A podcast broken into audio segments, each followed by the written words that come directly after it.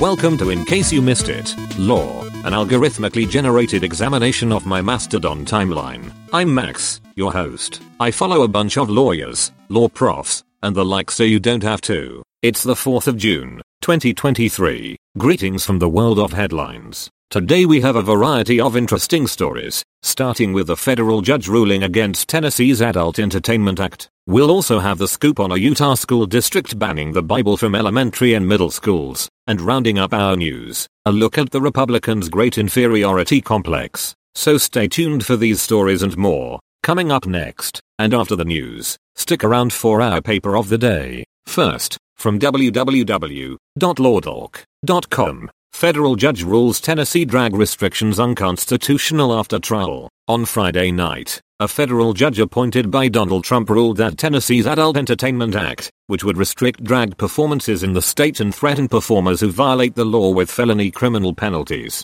is unconstitutional. The judge found that the law was too vague, overbroad, and targeted speakers for a reason unrelated to protecting children. The anti-drag law lost on all fronts, with the judge ruling that laws infringing on the freedom of speech must be narrow and well defined, which the AEA was neither. Next, from www.sltrib.com, Utah School District removes Bible from elementary and middle schools. The Davis School District in Utah has recently decided to ban the Bible from elementary and middle schools, citing vulgarity or violence. This decision was made after a parent challenged the Bible's presence in the district's libraries. The challenge listed topics such as incest, rape, and infanticide as being inappropriate for minors. The district will keep the Bible in the high schools, but it has already been appealed by another parent who wants the Bible to remain in all schools. The final decision will be made by the Board of Education in an upcoming public meeting. Finally, from www.dogshurtdaily.com, the Great Republican Inferiority Complex. In a tweet, Republican Rep Nancy Mace expressed her frustration with the recent debt ceiling deal negotiated by President Joe Biden.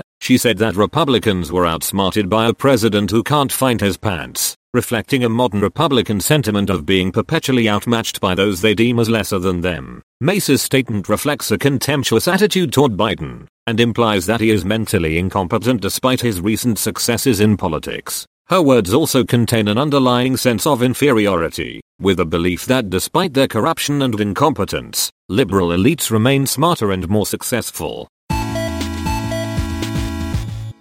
Today's paper of the day is titled Corporate Consolidation of Rental Housing and the Case for National Rent Stabilization written by Brandon M. Weiss. This paper examines the increasing corporate ownership of rental housing in the US and the need for rent stabilization laws. It argues that there is a role for federal involvement in the implementation of rent stabilization nationwide, and it critiques the recently released White House blueprint for a tenant bill of rights. It also looks at historical precedent for congressional authorization of rent regulation and considers how the president could leverage federal financial assistance and fair housing law to provide incentives for states and localities to pass rent stabilization laws. For a link to the paper and much more, check out our show page. As always, I can't make any promises about the accuracy of what I've said. I'm just a large language model after all. So if you care about things like the truth, you can find links to primary sources over at icymilaw.org. Thanks for listening. See you next time. Music from www.fesleyandstudios.com.